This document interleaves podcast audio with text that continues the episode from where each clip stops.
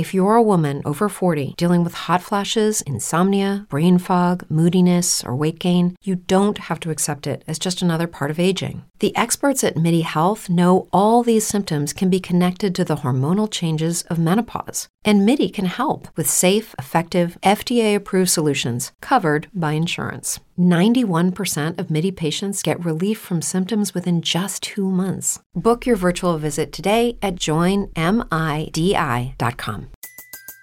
Everybody in your crew identifies as either Big Mac Burger, McNuggets, or McCrispy Sandwich, but you're the filet fish Sandwich all day.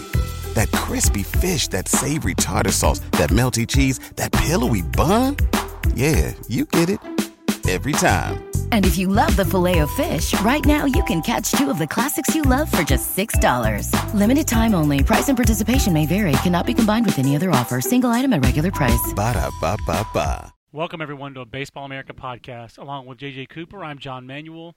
It's a somber day at the Baseball America offices because we realize that our official National Baseball Hall of Fame and Museum almanac that we compiled, compiled along with the National Baseball Hall of Fame and Museum last year does not need an update for the 2013 edition of the book. Last year's book, just as viable as this year's copy of the book. Go ahead and buy one In, unless at baseballamerica.com slash store or by calling 800-845-2726, JJ, because nobody got in this year. You're selling short shrift on the uh, the. Is there no Veterans Committee meeting this year? Oh wait, there was. There are three Yeah, posthumous was veterans. You're right. Well, that that'll that, that just changed the book, and I guess we have to change some photos. We don't have that's a- probably not going to be a big selling uh, new edition. Ooh, got to get No. some. Uh, But we, uh, it, but maybe we'll uh, put something in the front of the book on this year's vote, um, which of course thanks to uh, Sean Foreman, uh, the guys at BaseballReference.com. I mean, I love just having that right at the top of my BaseballReference.com page today because that's what matters in baseball today. And uh, just amazing to me, JJ. I was prepared for it, but I'm still so surprised by the voting that not even any, and no one even got 70% of the vote. Um, that that blew me away. I guess I was prepared for the fact that no one was going to get in, but I guest lectured all morning over at Elon University, and then we had lunch with the professor that we guest lectured with, uh, Nathan Rody and I. It's his it's his alma mater, so I was out of the loop all morning, and then drove back and heard about it, but I didn't I hadn't read anything until the last hour or so, and I'm I'm still kind of surprised by the way that it went down. I'm well, I, I think I, I guess the biggest surprise to me is that Kenny Lofton doesn't even stay on the ballot. That that might be the worst part of all of it for me is that not even worse than somebody not getting in is that guys like Kenny Lofton or before that a Lou Whitaker who don't even stay on the ballot for more than a year is disappointing. it. What stands out to me is is that I, I do wonder if long term this is going to be a significant year because this is what leads to that that when we look back go and that's when voting changed. Like I Yeah. think that there is a chance that this is going to mean that if we're talking five years from now, the Hall of Fame voting will be an entirely different animal. That's very possible. Um, you know, I, I can't imagine the Hall of Fame is very happy right now to. I mean, Hall of Fame weekend, Hall of Fame induction. build that week around uh, Paul week. Hagen. Yeah. there's nothing to build around this year, happened. and if that happens because there's just no one qualified that year to make the Hall of Fame, well, that's one thing. No one can argue that right now. Nobody can make that argument uh, right now. Uh, that's for sure. I mean, I guess the other surprise to me is I, I, I really did think that at the very least that Craig Biggio would get in, even though Barry Larkin didn't get in first ballot, even though Roberto Alomar didn't get in first ballot, and those are very similar players to Craig Biggio. Uh, you, do you think the Bill James calling him like arguably the best player of the 90s or saying like in 1999 he was the best player the the fact that sabermetric analysis was higher on Craig Biggio than non-sabermetric analysis was. Do you think that that counted that worked against him? If it does, that's another example of when then the vote needs to change. Because if you're a voter who goes, I'm not going to vote for that guy because some other people like him more than I do. You really think that didn't happen? Oh, I'm not saying it didn't, It but if it did, happens. if it did, that's a, that's a problem. I mean, and I do think it probably, you know, in some small cases happens, but that's just sad because it's one thing if you say somehow I look at Craig Biggio and say that guy's not a Hall of Famer, but I do not know. Like I said, let's right now let's let's analyze Craig Biggio on the non. Let's take the the if you're the absolutionist who says I'm not going to vote for anyone who played in the 90s because steroids were in the game. If you're not, let's take that out of it. Just say on the on the whether you're a sabermetric fan, you know, and you believe that you know on base percentage and things like that are you know in WAR do have value, or let's say that you are if it was past batting average, it's not for me. If that's the case, Craig Biggio makes it into your Hall of Fame. Yeah, I just Right? don't see how he doesn't make it into your Hall of Fame. Period. Gold Glove second baseman, three thousand hits. I mean, I what- guess he still will, and I, I guess I'm just more of the opinion of you're either a Hall of Famer or you're not. Well, right now, I, I'll say this: next year, that's not true because in the current rules, you can only vote for ten. So I can understand next year it being There something. were more than ten eligible guy, Right. good guys to vote for Right. this year. That- that Next would've year it gets worse, right. but it so was I a can problem understand this year. right now. You could say this guy's not a first ballot guy for me because I can only vote for ten. But when you're voting for one, as we saw, like you know, if you're, I'll put it this way: if you're if you're voting for one guy and you're one, you voted for Jack Morris and no one else this year. I mean, beyond the idea that I'm just trying to stick my thumb in other people's eyes. I don't think the I- thumb is the digit they're really Yeah. thinking about. Yeah, okay. Yeah. I'm trying to be.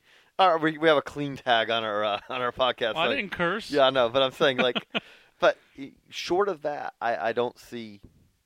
I I I just Yeah. I'm baffled. the Baseball Writers Association of America obviously is the gatekeepers to the Hall of Fame, and that is they're they're as good a group as any to be the gatekeepers of the Hall of Fame. I do think it's kind of silly that people like Bob Costas or Vince Scully or, Or- some of these longtime broadcasters, Or. Bill James, or- who wrote a book about the Hall of Fame and has spent years like. yeah, but he should promi- actually just be in the Hall of Fame. Right, but- as you know, But I, I, prominent baseball historians who basically, you know, who spend their lives studying baseball, I think should be part of the the big. Pete Palmer, those kind of right. guys. Pete Palmer should be. Yeah. Sure, I'll buy that. Um, but to, you know, I get uh, so there's good a gatekeeper as any. I, it probably would make more sense the way that I, I, I guess I'll say a couple things here. First off, um, as we may have talked about in past podcasts, Baseball America members are not in the Baseball Writers Association. Uh, we've tried to be in the Baseball Writers Association one time. It was not well received uh, in terms of I got no communication from the BBWAA about the application process. The only reason I interviewed with them, and I was interviewing on behalf of other BA staffers and myself. Um, the only reason we even got there was that Dave Cameron of Fangraph saw me in the hotel lobby and told me they were doing the interviews. I got no communication from the BBWAA. So my experience with them wasn't really positive. And then since then, uh, three years, four years since then, I've basically our attitude at Baseball America has been, you know, I'm not sure we really want to be in the BBWAA. The only person in the office or in the company who really should be in, in my mind, for sure, slam dunk, is Jim Callis by their own rules because Jim works in a major league city. He's in Chicago. I guess I could make the argument for Aaron Fitt now, but one of the reasons they told us was we're all in North Carolina and you guys don't have a hard time getting credentials when you do go to games, Which is which, true. which is true. Yeah. But I mean, But most a lot of the people who have gotten credentialed don't need don't go to games either. So I thought it was kind of silly. And then this off season, as I've been writing these columns about more major league stuff with the waiver wire waiver wire rules and Mickey Storey and getting kicked off the 40 man, I thought to myself, you know, I've written a lot of these articles now. I bet you I could get in. I talked to La Velle Neal uh, of the Star Tribune in Minneapolis, who's on the BBWAA board after this, JJ, I'm just like, why would I want to be in this group when you're looking at these votes who are made public? And so many of the writers that I know and respect voted for like nine, eight, eight, nine, ten guys, like the Tracy Ringolsbys and Pete Abrahams and Jerry Crasnicks, and even if they didn't vote for as many, I remember like Jim Caple voted for ten. So many of these guys who I know and respect and read, it, and then you see Murray Chass and Ken Gurnick. I don't know them personally, but I, I have to do nothing but lose respect for you if the only person you voted for on this ballot is Jeff Morris Jack and Morris. Jack, Jack Morris. How you can vote for Jack Morris and that's the only guy you vote for? I read Murray's uh, attempt to elaborate on it, explain it, and it makes no sense. It was nonsensical, and uh, it really does. uh, To me, it's very hard to pick an organization that's uh, done worse for itself in the information age than the Baseball Writers Association But- of America, because they've they the more people learn about those me- membership, which still their Spink Award still they gave it to Bill Conlon. They haven't taken that back. So Bill Conlon, who molested members of his own family, still gets their award, and uh, they haven't rescinded it, and they can't let in these guys who were susp- who they sus- who they're suspicious of into the Hall of Fame. I, know it's a little different, No, but no, it's no, kind no. of a I'm joke. not. No, I'm saying what I'm saying is That's okay, pretty much a like, I'm looking at. There's a couple of rationales that you can have to me, logical, defensible rationales. Personally, to me, steroids were a big part of the game in the 90s and 2000s, yes, absolutely. I'm voting Roger Clemens in. I'm voting Barry Bonds in. I'm, Yep. you know, I'm, I'm evaluating Rafael Palmeiro on that. That's a little factor in it, but I'm evaluating him on is he good enough to make the Hall of Fame in general. I'm doing it that way. But I understand if you said I do think me, Palmeiro is a little bit different, because he actually did test positive, and and the other players players who tested, I, I actually heard Bob Costas talking about it today on MLB Network, and he said if you passed some kind of rule like they did with Pete Ro- Pete Rose. And say, well, if you're gambling on baseball and if you're suspended for gambling, you can't be in the Hall of Fame. If they had to pass a rule that says if you're suspended for steroids and you can't get in, but that's not a rule right now. I was going to say, but to me, if you said, if you are a voter and you say that my rationale is is that if you test positive, or I even say if you say that you have a voter that you say, or the vast preponderance of evidence, if you say I know Barry Bonds didn't test positive, He did. He was But he convicted was- in a court of law of obstructing Right. justice into an investigation of whi- whether in or which not there he- was much testimony, in which his answer was, I didn't know I was taking performance-enhancing drugs, but clearly I was. Right. if that is if that is your rationale, again, I may disagree with it. That to me is a logical rationale. You Right. are to I me, agree. To me, I will say this: it's illogical from one standpoint. Gaylord Perry is not in the Hall of Fame without cheating, Completely agree. and it was on the books. Cheating is cheating. it was on the books.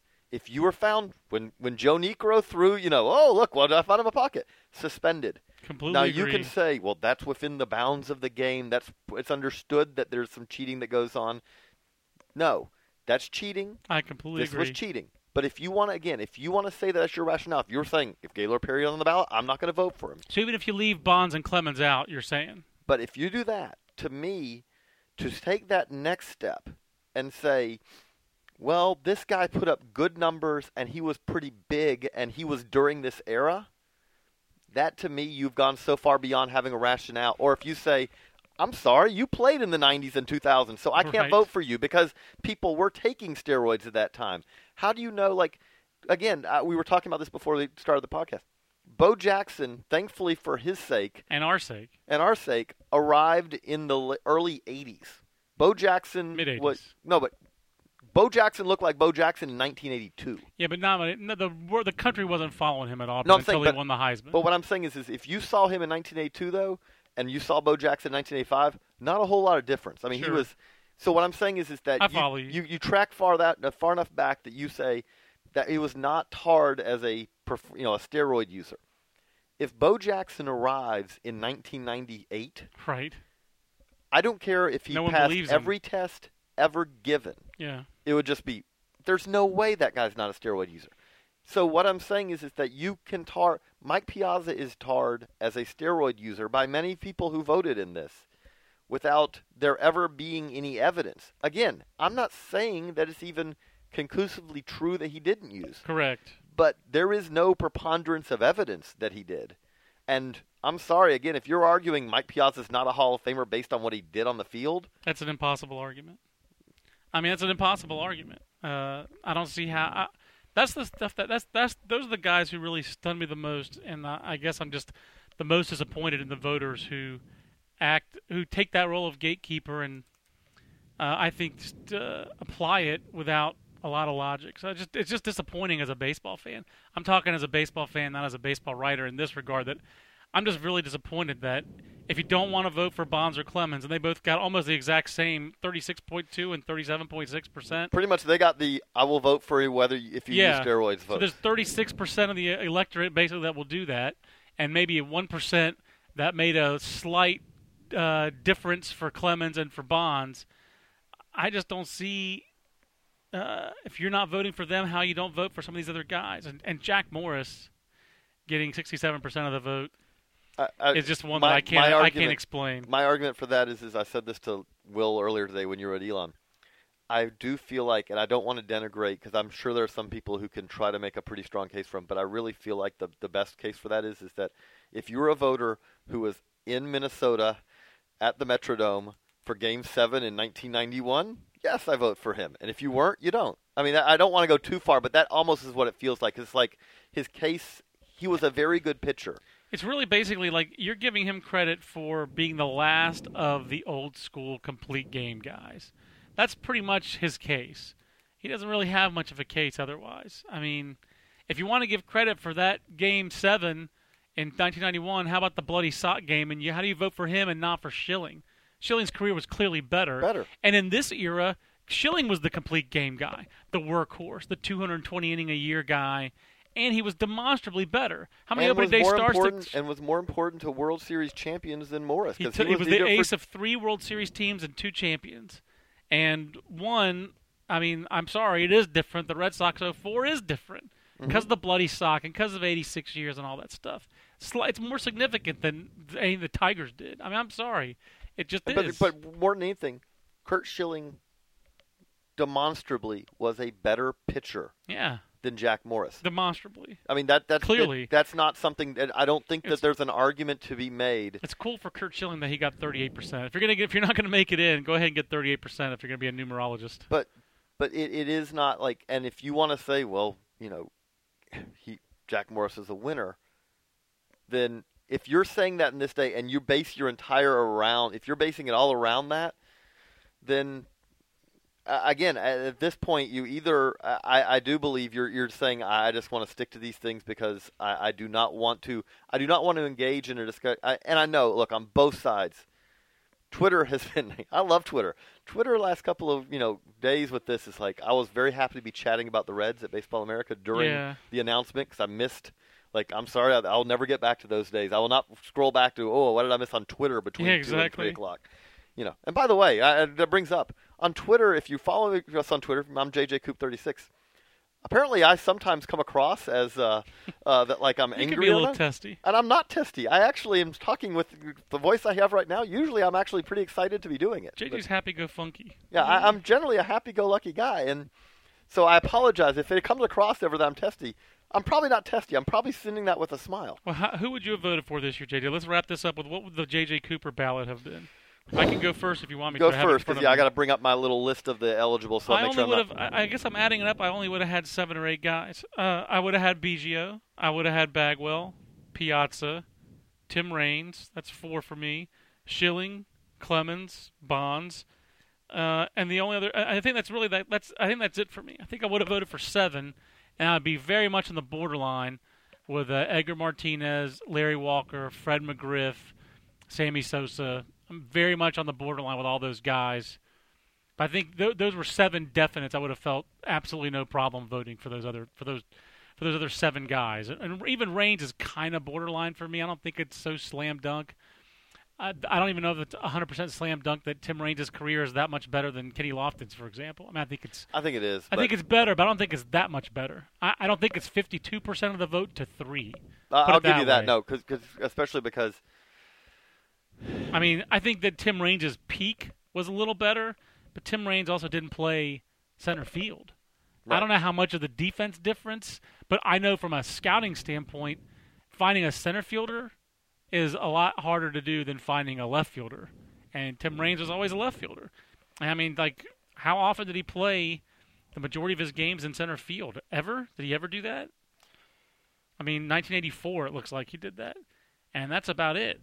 I mean, I just don't. and some of that was because they had other really, you know, it's like, but some of it, but it, but some of it was not. I mean, like, yeah, I mean Rickey like- Henderson. He and you know, he he's pales in comparison to Rickey Henderson in a way. 'cause He didn't have Rickey Henderson's power, but I mean, I, I still don't think that he. Uh, I don't think that I don't count that against him. But I'm just comparing him to Kenny Lofton. I do count it against him because they were similar players.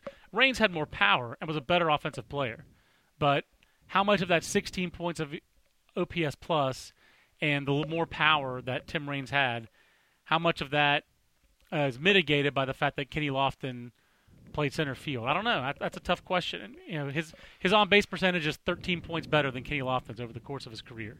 Kenny Lofton played a little bit more offensive era, but I don't think there's that big of a difference between those two players. So um, I, I just don't. I, I don't. I don't know that I would vote in Kenny Lofton on the f- first time, but he would have been in the discussion for me. He's a lot closer to Tim Raines, I think, than uh, than well, most. I, I people. do think, than obviously the yeah. I do think part of what makes Kenny Lofton, Kenny Lofton is a victim of the steroid era here, as far as not being on the ballot, because what happened is, is that again, you can only vote for ten, because we have the backlog of the Sammy Sosa's and Mark McGwire, you know, and guys like that who have not gotten in, who normally would have cleared off the ballot. Right. If you are a guy who's going to vote for, who's willing to vote for those guys, that's part of the problem. It is. I mean, Kenny Lofton actually led the majors in steals more often than Tim Raines did. I mean, I, I like I like Kenny Lofton. Uh, I think he was a, a little underrated player. I think the fact that he was a vagabond at the end of his career hurt him, and uh, and, you know, to, to, but to me, he's just not that different from Tim Raines. Tim Raines is better, but not that much better. Not so much better that Kenny Lofton gets left off the ballot.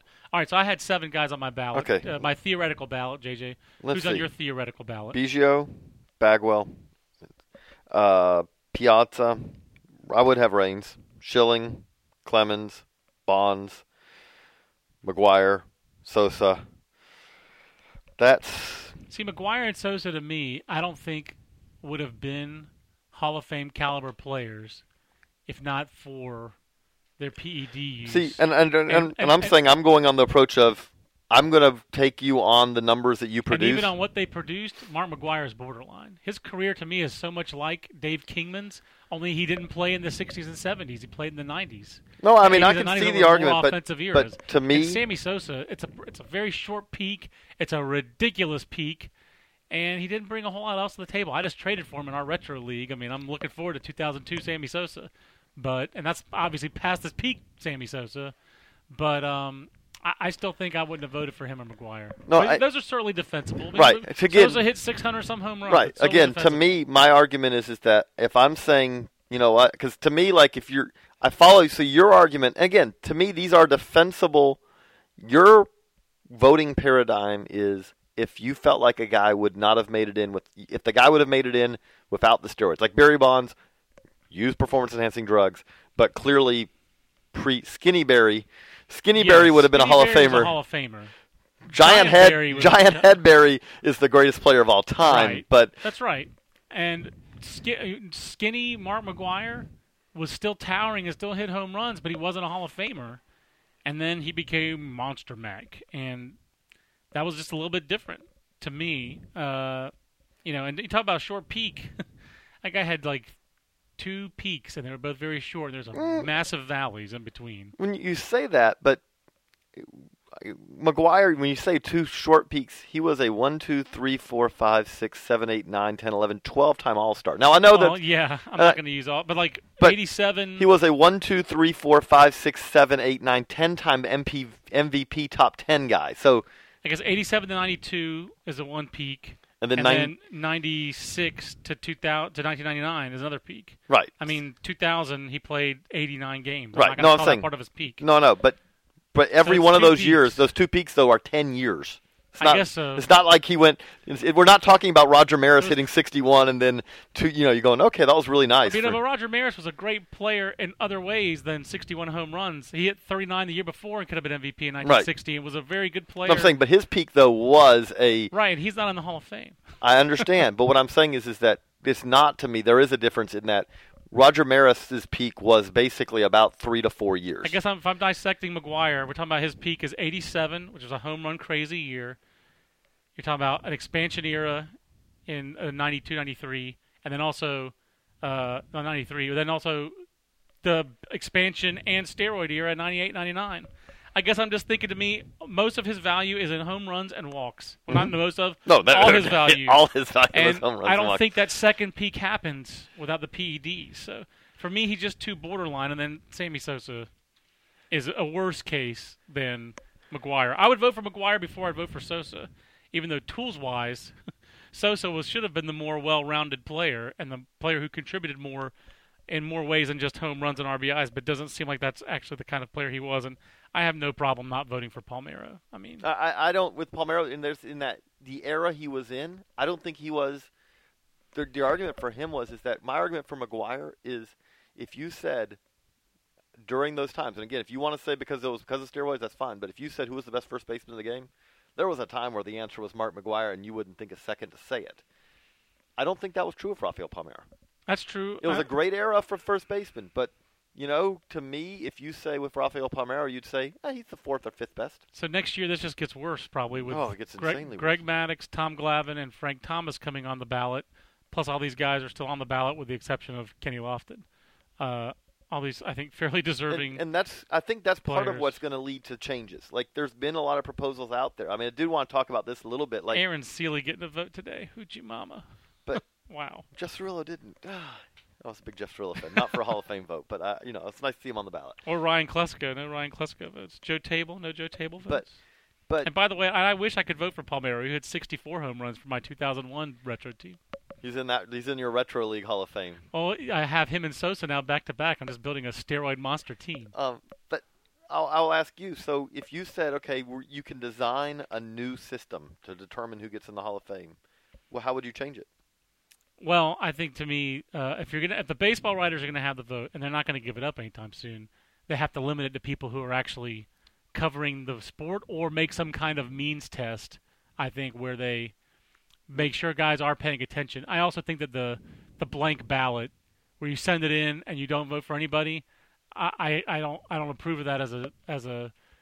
If you're voting for the Hall of Fame, vote for somebody. I don't think that should be or, an option. or don't turn in a ballot. That's fine. Don't turn in a ballot, but don't vote for nobody and have it count as a zero and kill these guys' chances. I, I hate that as a Uh, protest I'll- vote. I hate the whole idea of the protest vote. I would be vote. interested to see if that kept Biggio out of the Hall of Fame. Yeah, I think it probably did. And then I would also uh, find, uh, like you said, have a committee of the active people who want to be involved in this to reach out to non-writers to give them votes, like we talked about the historians and those kind of things. There's a, there are rational steps I think you can take, but again, to me, the reputation of the BBWAA is what has taken the hit over all these, less so than the Hall of Fame, because the Hall of Fame's still cool to go to.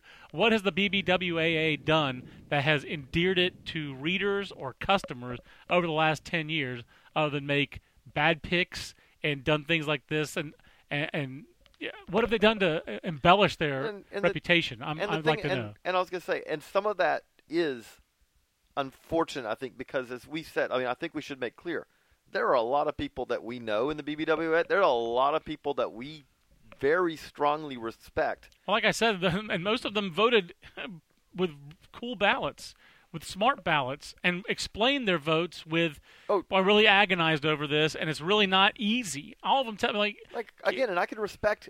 I, again, I can. and this was not easy. And I can respect people who have different rationales than mine on this. Certainly, That certainly that I can. can understand. Some of the ballots, I'll be honest, I see them and I'm like, okay, but I don't understand what your rationale was. That's that's part of my problem is, is that I you see some rationales and it's like, okay, that person says they're not voting for anyone who they thought used steroids. I don't agree with that rationale, but at least there's some consistency to see that. I really have a problem if you have the Like I don't I'm- know Bill Madden, but Bill Madden, and I don't, and I usually don't agree with Bill Madden with what he writes, but he's covered the game for a long time in New York. That's not an easy job, not an easy thing to do, and he voted for Biggio, McGriff, Morris, Schilling. There's some consistency there. He didn't vote for anybody with any steroids taint at all. I do think if you're going to be hard line on the steroid stuff, you vote for Biggio and Schilling Because because they're from that era, and they div- they just just ignoring everybody else in the ballot. Their cases were strong cases. and there's no uh, there's no evidence of any sort. There's not even really Right. strong suspicion. I think if you're, uh, this seems like an anti-steroid ballot. He voted for McGriff. You know, I think McGriff was harmed by being a home run hitter in that era when everybody was hitting crazy home runs. He had 493 home runs. He was a really, really good player. There were times when you thought best first baseman of the game, and Fred McGriff came to mind more so than Rafael Palmeiro. So I could vote for McGriff. I could buy, I could buy the McGriff vote. I don't buy the Morris vote. I think that's just kind of like a. I really do think that's a reactionary. Like, wait a minute, he was better than Bert Blyleven. If he's if we're voting in Blyleven, we're voting in Morris. I think that's a reactionary vote. But I, if you're, I, And- I, and, uh, I, I'm not going to damn him for right. it. And to me, I'm sorry, but one of the things is is that this is I thought were Bill James' book many years ago. Now, the Politics of Glory, which I think was renamed when they great. reissued it. Whatever happened to the Hall of Fame? Yeah. yeah. I like book. Politics of Glory better. At the title. Me but- too. It's a great book. But one of the things he pointed out is, is please, no one ever make the argument so and so's in, so so and so has to get in. Because if you do That's that, right. all of a sudden you're turning around and you're not just. It's not that Kenny Lofton's not making make the ballot. You're going, well, Kenny Lofton's easily in, and we're turning around and going, you know, uh, Shane Victorino, he had a good Right. career, and we got to get him in. Joe, Joe Posnanski also had another uh, solution that he posited. JJ, an inner circle Hall of Fame, and then a different. That was Bill James' then- idea, I think, originally was it was it positive? Well, I, I I can start getting behind that, but I don't I don't know that with as big and unwieldy as its membership is, I don't see the BBWA changing unless But- there's really strong leadership there. the So thing, good though. luck But to no, but here's- Susan Slusser and La Velle Neal and those guys are in charge. No, but here's I don't thing. envy them. It's not the Ba- Baseball Writers Association of America's Hall of Fame. Right. So- but, but so the Hall of Fame's rules- not going to change either. I don't think. Well, I was gonna say, but it, the Hall of Fame though, if they want to, they could. they can change it tomorrow. They could. I don't see them taking away. Because who do you give it to? No, but you also don't. But I'm saying you don't have to take it away. You can go to the BBWAA and say we need to change some things. That would take leadership as well. That I don't know. That's what the hall. That, I don't know if that's how the Hall of Fame rolls. Is uh, making big changes. But I would imagine it would take several years of this, several years of summers in Cooperstown where nobody comes. else, like I know that there is uh, something to be said for vagueness, like to have a character clause, but don't really go further in explaining what it was. But really, more than anything else, it seems like at this point there needs to be almost like some direction given on here's how you should treat the uh, the PED era. Yeah, they need some direction. And the other thing is, is beyond everything else right now, also is, is that the limit of ten votes that people vote for ten seems to be that's going to be that's going to cause a, a bigger and bigger problem.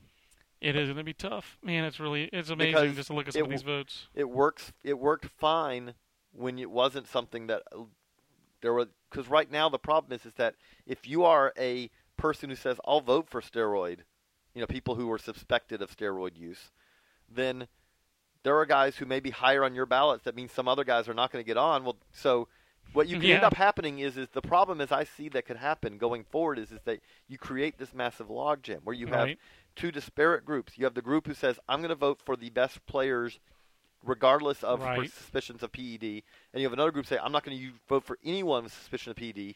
And so what happens is is that okay, Greg Maddox gets in, but you left you're left with Craig Biggio's that there's guys who say I'll vote for anyone with Right. suspicions, and that Craig Biggio ends up 11th on their ballot. Right. And then you have the group who say I'm not voting for any one of these other guys, and so Biggio's two on their ballot, but he still ends up getting like 65% that way, and Maybe they have to wait their votes. Huh? Who knows how they're going to do it? But that, something it does feel like something has to change, and nobody getting in could be the And- the thing that motivates and- change. And it, the thing is, we did have writers like Jayson Stark and Tim Kurkjian and everybody, basically every everybody who looked at this and looked at the Hall of Fame, looked toward it and said, like, boy, this is this is coming down the road.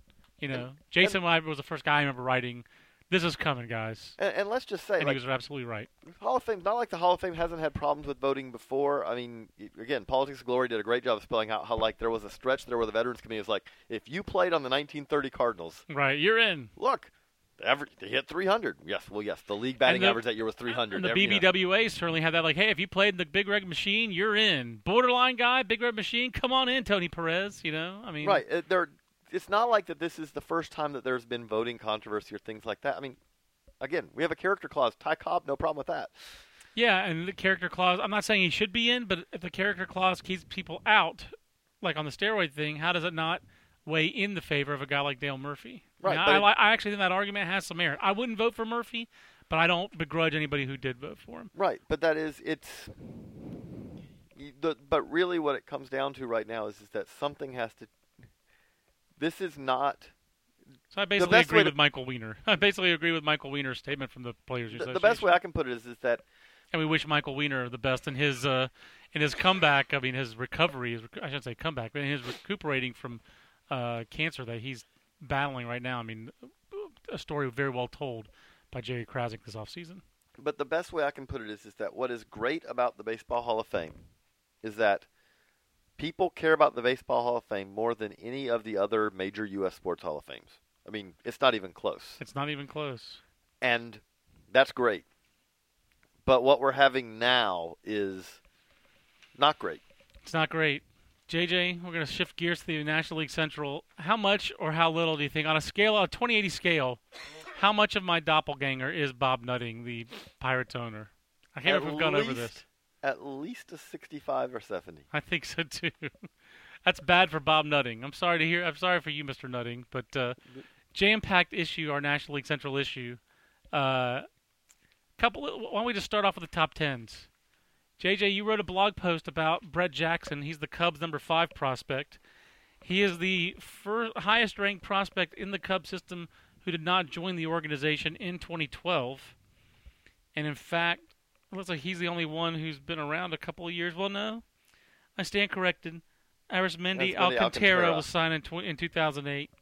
Alcantara's first year, full year in in full season ball this year. But Right. Yeah, he has been around. But Brett Jackson, a historically whiff-tastic major league debut, with, struck out in 49.5% of his at bats, despite the, all the strikeouts in AAA and in the big leagues.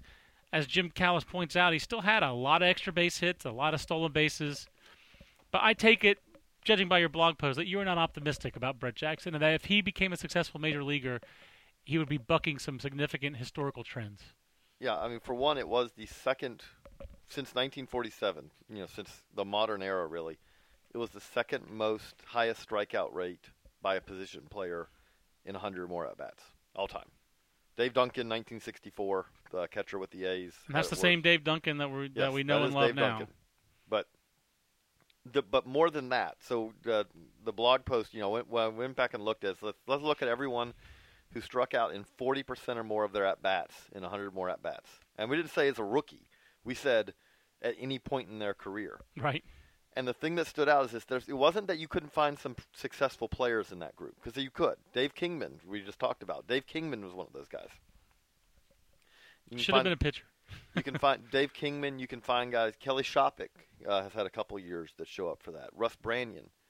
But the thing that stands out is is that almost without fail, the guys who had some success, despite the strikeout rate like that, are all big power guys or they're glove first catch- they're catchers who really, if you say, okay, we're willing to live with that because he's a backup catcher. Right. And that's what Kelly Shoppach is. I mean, Kelly Shoppach has pretty much for his career been a very solid platoon catcher.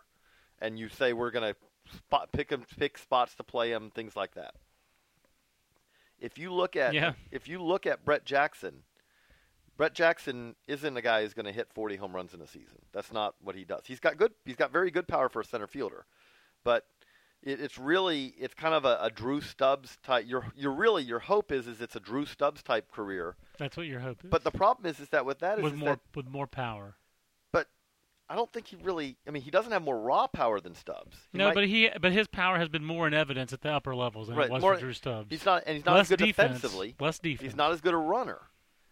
And the real concern for me, like if you said like that, and so, but if you look at the list of guys who, who, at one point were significant prospects, who flamed out, there's a lot. There's a pretty good number of guys who were pretty significant, you know, reasonably significant prospects who failed. And really, when you look back on it, you say, well, why that guy fail? Well, he struck out too much. Right. He did not make contact enough. And that's to me like it's not that Brett Jackson just he struck out 50% of the time in the big leagues. He also struck out 38% of the time when he was in the PCL last year. Yeah, and that was one of the harder ones where you were trying to find guys with 35% strikeout rate or higher in the PCL and who'd had success. That And I- query wasn't giving you a I lot mean, of again, our a lot database of our good- database for the minor league stuff is is shorter. I mean, major leagues we got all the major leagues. Minor league side, it goes back. To, you know, we got pretty much everyone from 2006 on, and then we've got further guys. If we had, if you played in 2006, we got your minor league stats from before then, anywhere in baseball. Okay. So it's a smaller group, but yeah, the the success rate of those guys, you're, it's a big difference when you, when you talk about a guy who's striking out even one in three times at the plate, and a guy talk, strikes out, you know, thirty five percent of the time. Yeah, two out of every five times. I mean, it's a big difference. That 30 to 40 is a big difference in the jump. And yet, I still feel pretty good about the Cubs' top 10. Um, not great, but pretty good. Um, mainly because I like that their top The three top is so exciting. Javier Baez, Albert Almora, Jorge Soler. Just a very exciting trio of talent. And there are middle infielders in here, but with a pitching situation in this farm system is just hideous. I, I'm putting the ball on a tee for you here because I know the answer to this before I even put it there. But John, what do you think the chances that Arodys Vizcaino, when we look back five years from now, you go, you know what, that guy's been a, a steady front end of the rotation starting pitcher. Oh, that's not even where I thought you were going. So I'm very glad you didn't go in the other direction. But uh, I think Arodys Vizcaino is a bullpen guy, and I know the Cubs are going to try to make him a starter. And there is some argument. You know, John Smoltz thought that starting was easier. I just don't see how Arodys Vizcaino's track record, where he had a stress fracture in his back or whatever it was when he was in short season ball for the Yankees, repeated elbow and shoulder injuries, and now coming off Tommy John. I just don't see how this guy's going to hold up physically. And uh, I've always actually liked Arodys Vizcaino as a guy. Stuff wise, Yeah, but I mean, like the track record of the injury track record is just uh, pretty. It's Chris Snelling like. You know, I think he's thrown more than 100 innings once in his life in professional baseball. So I thought you were going to ask me a question about the Cubs uh, farm dire- director changes, and I will say at the ABCA, the American Baseball Coaches Association convention, the question I was asked the most was, "What do you think of the Cubs hiring Derek Johnson of Vanderbilt to be their new, uh, you know, be their new pitching coordinator?" And that is the talk of college baseball at that convention. Is the talk of his peers, and people really want to know uh, if this is going to start a trend. If pro, but but the college coaches I talked to saw this as an acknowledgement that okay, pro baseball said, college guys, maybe you do know what you're doing. Not all of you, but some of you do know what you're doing.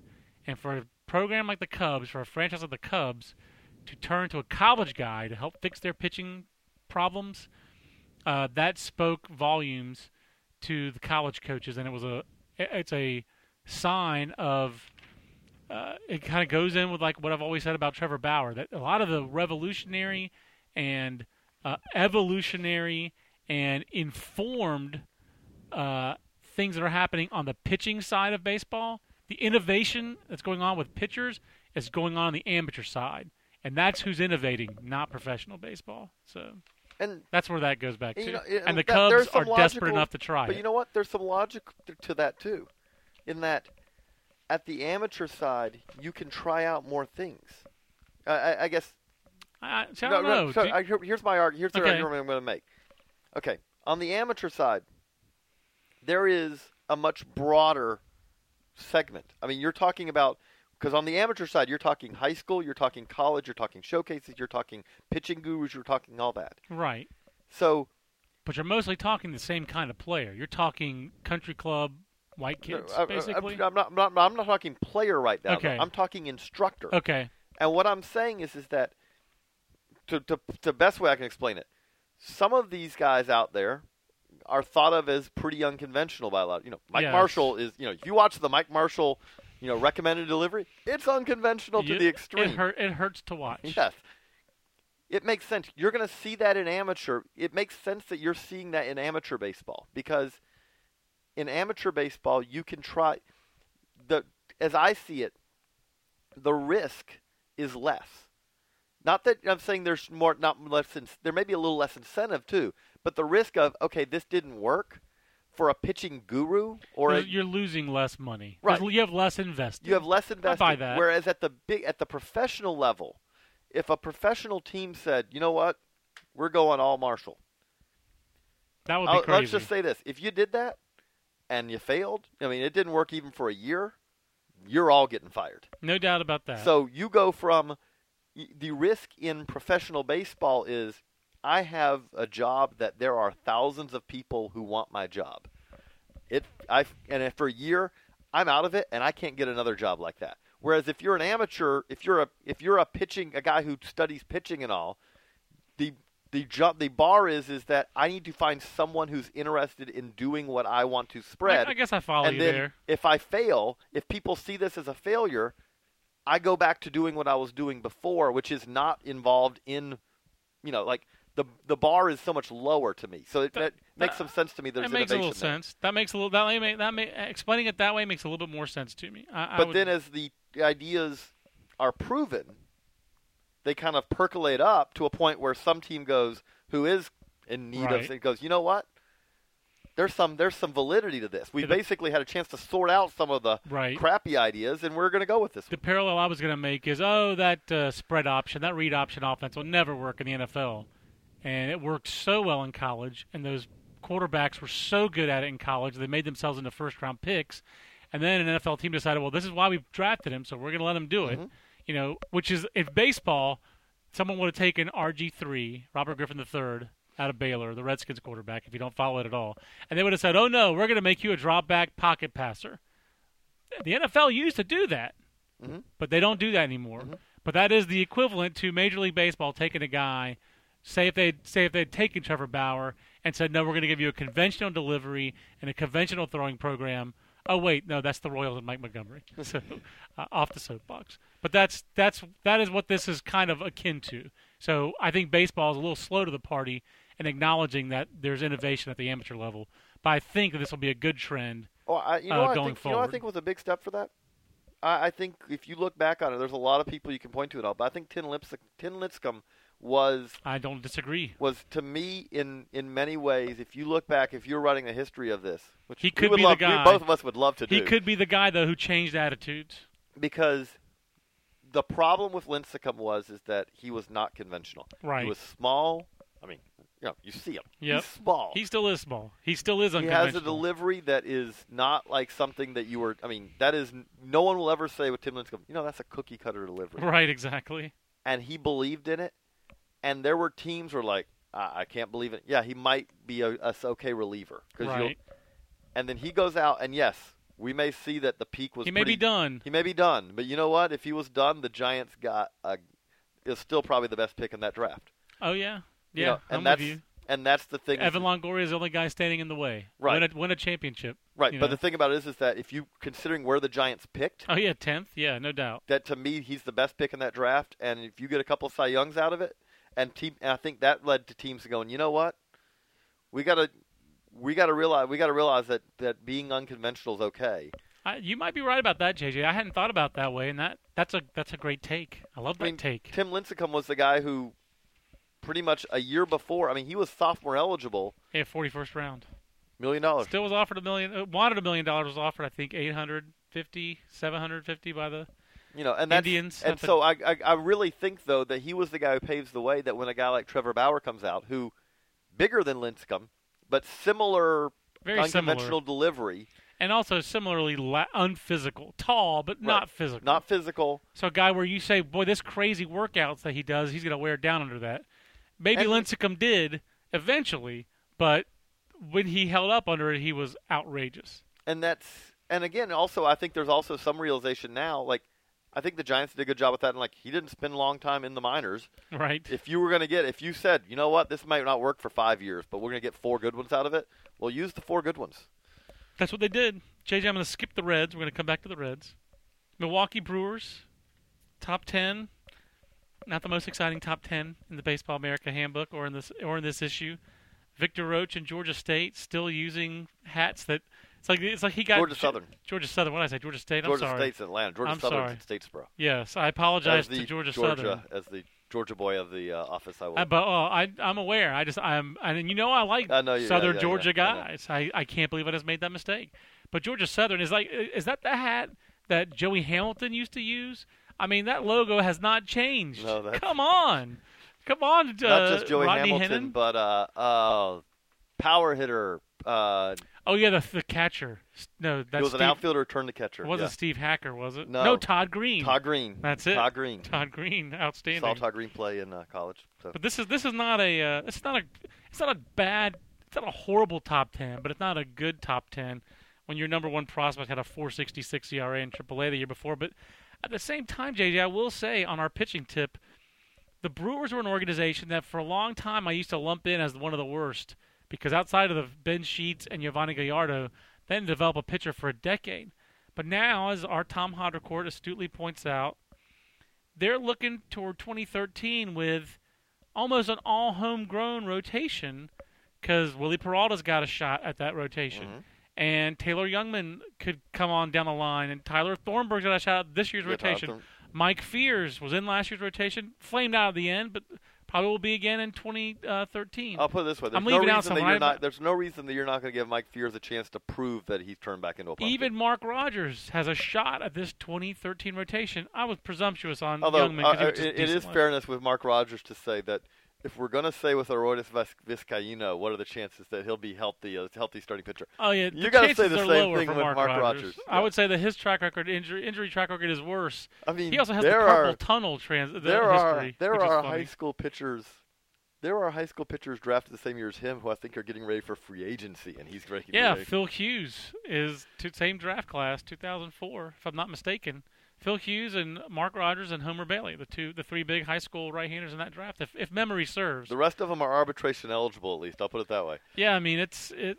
Yeah, it's been a long time coming for Mark Rogers. He's got one of the longer uh, stat lines in the book. I, I, I mean, I, I hope for his sake that he's not in the uh, 2014 prospect handbook, but if he is, it would start to put him in the, the case of, of the the most prospect handbook appearances. He'd have to get hurt again and again because he's at 49 innings. So Yeah. he just made it in by the skin of his teeth He's, he's I think Adam Miller's record is still safe. into this year's. But yeah, I mean, high school picks in that 2004 draft, you had uh, Mark Rogers, fifth overall, Homer Bailey, seventh overall, and I mean, other high school pitchers.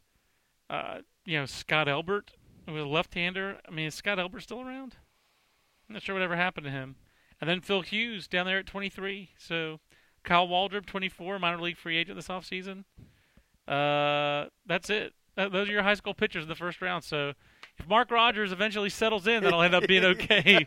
Nine Hey, years made one of later. the best high school pitchers in the first round that year. Nine years later, it's hard to believe. But I, I take it, JJ, you're not very enth- you're not too enthusiastic about the Brewers' top ten. No, um, Would yeah, it look better if Jean Segura were still there and still eligible? But he is not. again, I don't want to harp on this too much, but it would look better if Taylor Jungmann and Jed Bradley were better in 2012. Jed Bradley not even in the top ten. Taylor And Jungmann, think- Taylor Jungmann three. Jed Bradley not even uh, not even receiving votes. You know, and, and that's I think really if you get past um, you know, you get past number two, and there's questions on everyone. It's Um, really tough to evaluate also Wily Peralta just on like you know the September or the rest of it. You know, Right. I mean, there's no one. There's no one in that. Everyone in that in that top ten. With Peralta, it's like okay, we saw flashes, but man, what was the problem for a while there? With with Tyler Thum- Thunberg, it's like okay, is he going to be a starter? Right. With Taylor Jungmann, it's like okay, you know, I mean, he was pretty bad at times last year in the FSL in his debut. Right. Hunter Morris is Hunter Morris going to be I a mean, Ta- regular, or is he going to be one of those guys who go, you know what, it's just not enough there to be a Taylor Jungmann pitched like a twin. I mean, 99 strikeouts on 153 innings. know, Durable, but not I many mean, strikeouts. and you can keep going down the list. Hunter I mean, Morris. Jimmy Nelson is like, okay, is Jimmy Nelson a reliever? And Johnny you like. Jimmy, you, I think you like Jimmy Norris more than mo- Jimmy Nelson more than most. I liked him out of college. I, I still like him. I, I'm not sure if I, I think he has quite the ceiling that you do, but he had a better year than any of, the, Right. any of these other pitchers. Johnny Hellweg is great ceiling, but at the same time, I mean, there's a it's consistency, it's command, all that. Victor Roache, can he come back from a pretty bad injury? Scooter Yeah. Gennett, is he a role player? Is he going to be an everyday? Re- you, you can just keep going like this. I mean, that's Yeah, there's no perfect prospect in that organization. Uh, the the Pirates top ten, JJ. On the other hand, is a the Pirates one is one of the better top tens in the whole book. But I mean, to me, it's a great top five, and then you really start raising some some question marks. And oh, it drops off. I mean, it's there. There's a there's a top five, then there's a cliff. there is a cliff. and there's no plateau because Josh Bell is sitting there in a in a lower level where you go if he Two shows knee- he's healthy. yeah, But that's a big when we're talking the knee Arodys Vizcaíno, Mark Rogers. Not the same, but you can lump a little bit of Josh Bell in there when you're having platelets, you know, transfusion yeah. to speed the healing in your knee. That and it's the same healed, knee that you hurt when you were a high school junior, and and uh, you're not ready. Uh, you know, at this point in his recovery, Adrian Peterson was at 2,000 yards. is the best way to put it. You know, and Josh Bell is not. It does not seem like he's ready yet to Yeah. play. I mean, right now, if you said is Josh Bell going to be ready for the start of the season, the question is, I don't know if he's going to be, and that's that's a concern. After that, i again, it and then he drops off to another group of, of guys who probably are more predominantly are more role player type guys than impact future impact big leaguers. Yes, Justin But- Wilson has one of the odder big league debut lines ever. Four innings, ten hits, but the 190, the 193 ERA and the opposing batting average of 455. Those two things don't square. But the top five in this top ten, Gerrit Cole, I would say best stuff in the minors. Oh, yeah. he has the best stuff in the minors. Um, still figuring out how to get all the outs when he needs them with that stuff. The the 2010 scouting report still applies. That's You know, right. Sometimes he does not look as He's dominant as you better. expect. He's better than he used to be, but he's still evolving. Jameson Taillon, I think we're all pretty high on James, Jameson Taillon in here.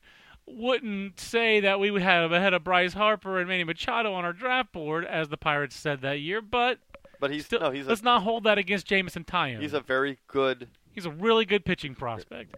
Luis Heredia, exciting. You'd like to maybe see some more strikeouts, but you know he's 18.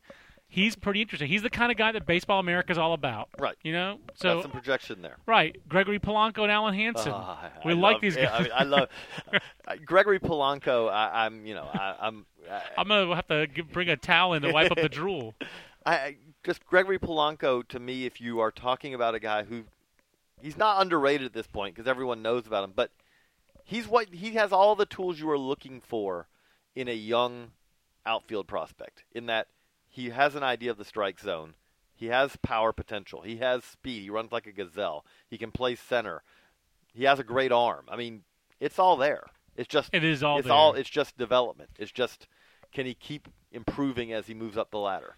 And Alen Hanson might have as much or more offensive upside. I think we just don't know where he's going to play defensively. There's a little bit more unknown. And I do think Polanco long term is going to have more power. Uh, I've had guys who, you know, saw both of them in the Sally League say, I think Hanson down the road is a great top of the order hitter. I think Polanco, you could bat two, three, four, five, or six. Yeah, I like both those guys. So we like that top five. There is some depth in the Pirates organization, but it's The- still the- not great. And you're still, I think, they're still paying for the 09 draft, An where none of those draft. guys worked out for them at all. And then in 2010, when they got Taillon, was that not, was it tw- which was the year where they drafted all the high school right-handers in a row? I think that Was that 2009 or was that 2010? They drafted a lot in nine, cause, but uh, and that that nine draft is the one that really. There were a couple of years there. I mean, really, if you if you want to, the knock on the Pirates in the draft is is that they've spent a whole lot of money on high school guys who've done nothing, and who at the time, is some of them was like, well, why are they giving that guy that much money? Yes. and that was the concern is, is that you can argue you're spreading your risk over a larger group, but some of the guys that were spreading their risk over a lot, you know, they haven't gotten payoff from that, and some of the guys there were 2009 is a draft that really hasn't turned out for them. The Tony Sanchez, Victor Black, Brooks Pounders, uh, Zach Oh, von Rosenberg, Colton Cain, Jeff Inman, all a lot of guys who got a lot of money. It was 2010 though. It was the Taillon draft where they basically took pretty much nothing but high school right-handers. Taillon, Stetson Allie. Oh, disaster! Thy name is Stetson Allie. Uh, Mel Rojas, position player. Then right-handed pitchers from round four through round ten. A couple of those were college guys, but um, and then again, high school right-handers in rounds, or young right-handers in rounds 12 and 14. So just pitchers all the way through the first 15 rounds with three exceptions. So just not a. It was a very unusual approach to the draft, and not one that's worked out. moving on to A different a way to do a draft. of of farm systems right now. Like I think, I think they are the gold standard of farm systems right now, and that's the St. Louis Cardinals. And honestly, I couldn't imagine of this when I first started Baseball America because they were always the bottom of our farm system rankings. And now, if they're not number one, they're number two or number three. and I think they're. I mean, yeah, I, I think they're going to be number one. I know they were not. They were my number one, they were my number one. and they were, Jim's Jim number Callis' number one, so they're going to be number one. um, but JJ, the only like discordant note in this whole top ten is. Do you believe in Matt Adams as an everyday regular or not? And then Tyrell Jenkins really didn't take a real step forward last year.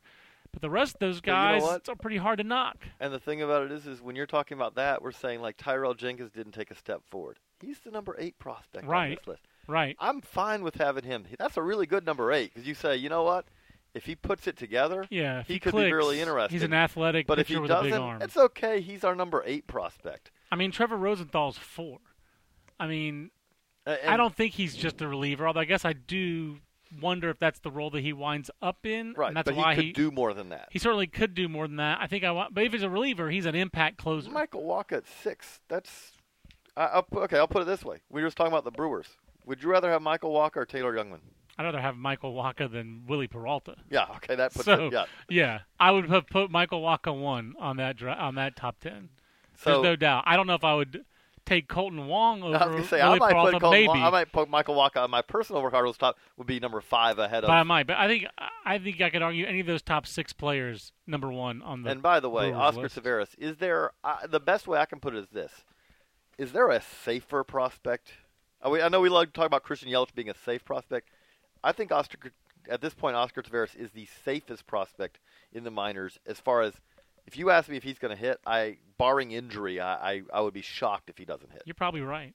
You're probably right. I mean, like I just, I, it's hard to envision anybody talking to any scouts about him and then watching the video and then Seeing reading the at- reports. seeing him at the futures game, and it's like he put on a BP where you're like, oh wow, look at that power to go with. You know he's got bat to ball skills. You know all that. Oh no, yeah. By the way, I've got massive power in here too. And all, all by the way, all his teams win.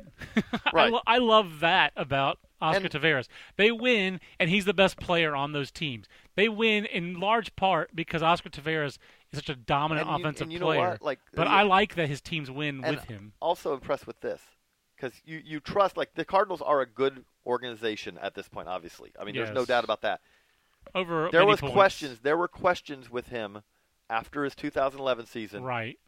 Focus, Defense, focus, defense, exactly. Cardinals, Commitment. all that. The Cardinals sent him to Double A to start the year, and they did that because they had seen an improvement in those things that they had talked to him about it. But to me, the fact that the Cardinals were willing to send him to Double A, where he not just he didn't just get to Double A and go, okay, I'm okay here, where he was basically one of the best players in the league. That stands out to me because that just is a sign they knew what they had there. That this guy, no, yeah, he had some. He was young. He's figuring that out, but they didn't worry. If they had sent him to High A, you know, because we've got to drill into him that he's got to pay more attention.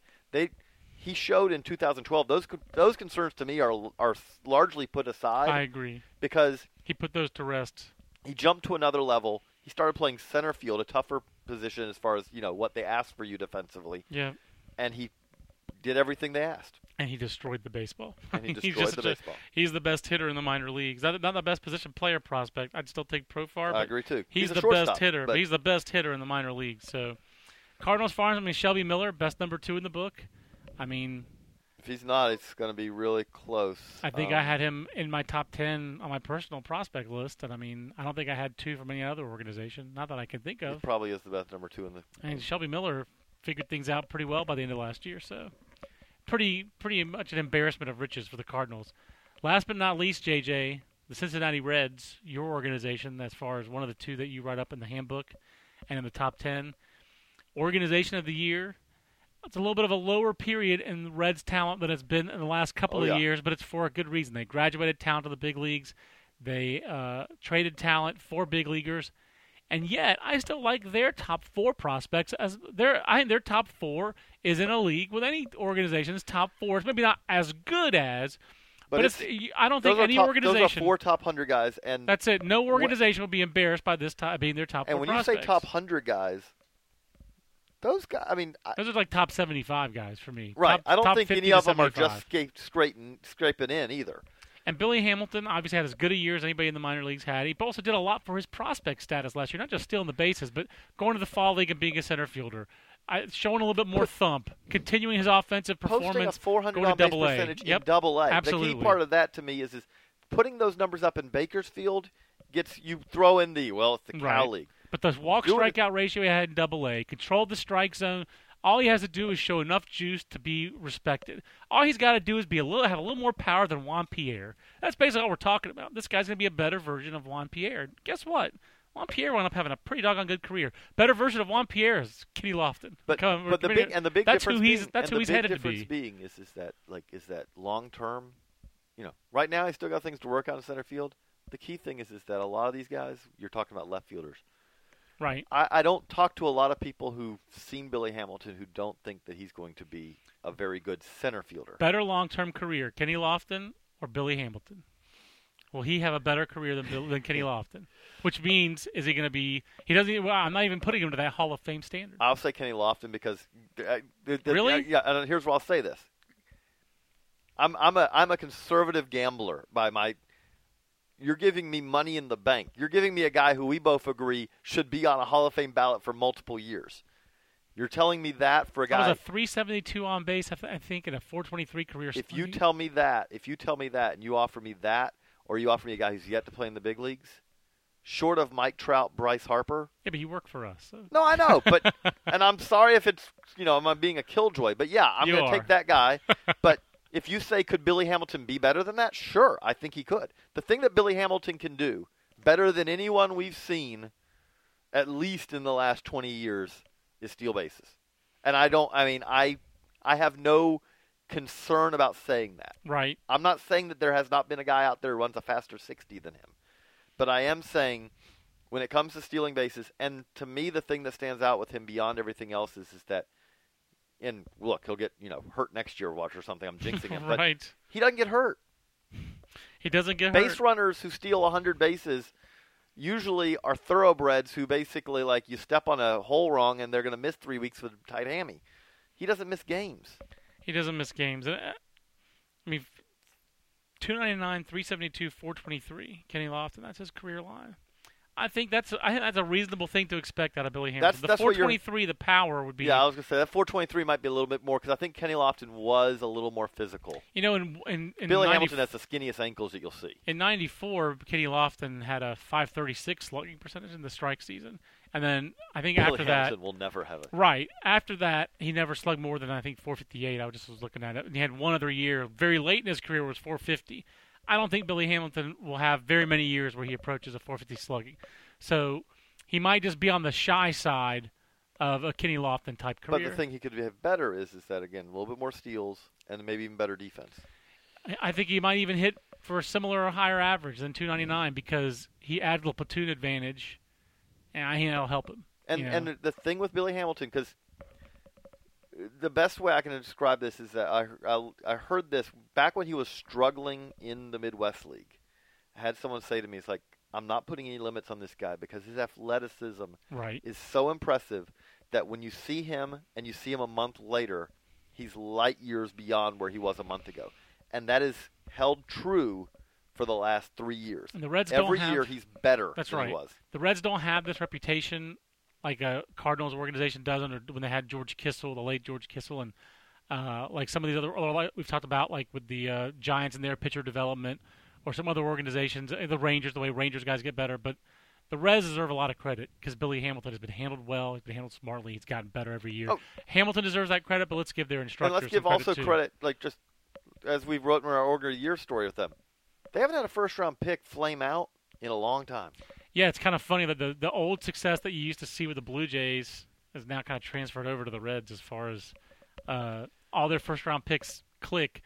Uh, JJ, we had a little debate, you and I, and then we'll wrap this up. Dan Langfield versus Nick Travieso. Uh, I like those bo- both those guys, but I think all those guys from five to ten, all their BA grades are pretty much the From same. they five to twenty Yeah. in the Reds list, you I mean, if you wanted to argue, I wouldn't argue number twenty over number five. right. But there's not a. It, it's really not a whole lot of separation, and that's like I had someone point out to me today. Said, you know, if you read the scouting report for Guillon and Cingrani, they don't seem a whole lot different.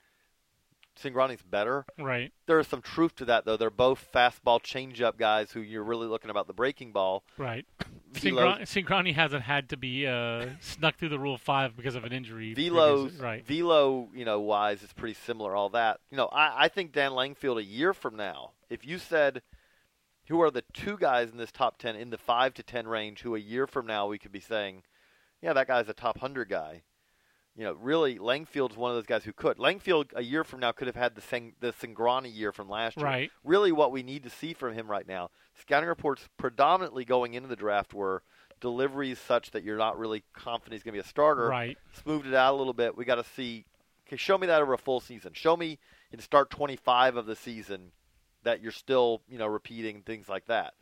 And then the other guy, Jonathan Reynoso at nine, who Yep. it's because the tools are special tools. He's the. Uh, I mean, he basically he's the lottery ticket in this That, top that- that was the chat. That was the chat today. Is like, you know, you know, is he a lottery ticket? Yep, he's the he's the Powerball lottery ticket. Andrew Brackman in chat explained what Andrew Brackman is now the three dollar scratcher that you get, you know, at, down, down at the gas station. oh, Andrew Brackman. How did that come up? Because Andrew Brackman's in the Red Sox. I know, but I mean, Someone like, asked but me, this is said, a prospect he chat. Said, no, he said in the someone said, "Does Andrew Brackman have a chance?" And I said, "We'd already talked about like that." Yes, actually, I said Amir Garrett is a uh, Powerball, you know, big Powerball jackpot go. lottery ticket. And then I watched a little bit of the Cincinnati St. John's basketball game last week just to watch Amir Garrett play basketball. He didn't I- look so I- bad. I, yeah, but He's a, probably a better prospect than baseball. He's But we- averaging seven and a half points, five and a half rebounds a game. That's good. I will say that we all used to think the same thing about Russell Wilson, but Amir Garrett is probably not Russell Wilson. Russell Wilson is pretty much the only the, Russell the Wilson. thing that's working for for baseball for Amir Garrett is is that six foot six lefties who throw ninety five, yeah. Very small group. Yes. Six foot six wings who can play defense, shoot a little bit, rebound. But don't shoot threes. Yeah. That's uh, that's a very large not lot of, subset of not the a lot of uh, those guys in the NBA, draft uh, prospect uh, That's potential right. group. You want to go? I, I, I would think I would actually rather take my chance riding buses in the minor leagues than flying around Eurobasket if I was playing for say CSKA Moscow. I know they get paid more at CSKA Moscow, but there's Well, some shady travel over there. But the great thing for the great thing for Amir Garrett is is that you keep playing this basketball a little while longer because at some point you figure that the Reds may come to you and say, you know what, let's give you a little bit extra inducement Exactly. to uh, to give up that you know that basketball for good. I mean, Absolutely. you, Part of me you- wishes you, get you get more. I, I hate to say this to be crass, but you get more money if you end up deciding to give up base basketball before you're done with it, or Right. at the draft time instead of waiting until you have you know eliminated that option. The fact that he hadn't played much high school baseball at all worked against him in all these cases. But um, I, I'm I'm looking forward to Amir Garrett being a full time baseball player. JJ, that was a lengthy podcast. I hope everybody enjoyed it. Uh, I hope we didn't bore you with the Hall of Fame uh, stuff. I don't think so. felt like it seemed like it had to be done. So It had to I know it's done. not our usual uh, uh, field of expertise, but we are a baseball podcast, and that was definitely the news in baseball today. So we'll be back next week, and I apologize, by the way, that uh, between Aaron Fitt and myself, we did not wind up doing a college podcast from the ABCA convention. So uh, we're working on the college preview issue right now. So uh, apologize again for that, for not doing it, for promising that podcast and not delivering. Um, oh my goodness, Jonathan Singleton suspended for 50 games for marijuana use is the tweet. That's not good news for the Houston Astros or for Jonathan Singleton. So that would have been uh, that would have been a National League Central top 10 uh, a year ago. Um, no longer. But Still think Jonathan Singleton's an elite uh, prospect, but that certainly doesn't uh, doesn't help his case for for making the the Astros in 2013. For JJ Cooper, I'm John Manuel. We'll talk Jonathan Singleton and more, I'm sure, on the next Baseball America podcast. So long, everybody. If you're a woman over 40 dealing with hot flashes, insomnia, brain fog, moodiness, or weight gain, you don't have to accept it as just another part of aging. The experts at MIDI Health know all these symptoms can be connected to the hormonal changes of menopause. And MIDI can help with safe, effective, FDA approved solutions covered by insurance. 91% of MIDI patients get relief from symptoms within just two months. Book your virtual visit today at joinmidi.com. Everybody in your crew identifies as either Big Mac Burger, McNuggets, or McCrispy Sandwich. But you're the filet fish Sandwich all day. That crispy fish, that savory tartar sauce, that melty cheese, that pillowy bun. Yeah, you get it. Every time. And if you love the filet of fish, right now you can catch two of the classics you love for just $6. Limited time only. Price and participation may vary. Cannot be combined with any other offer. Single item at regular price. Ba-da-ba-ba-ba.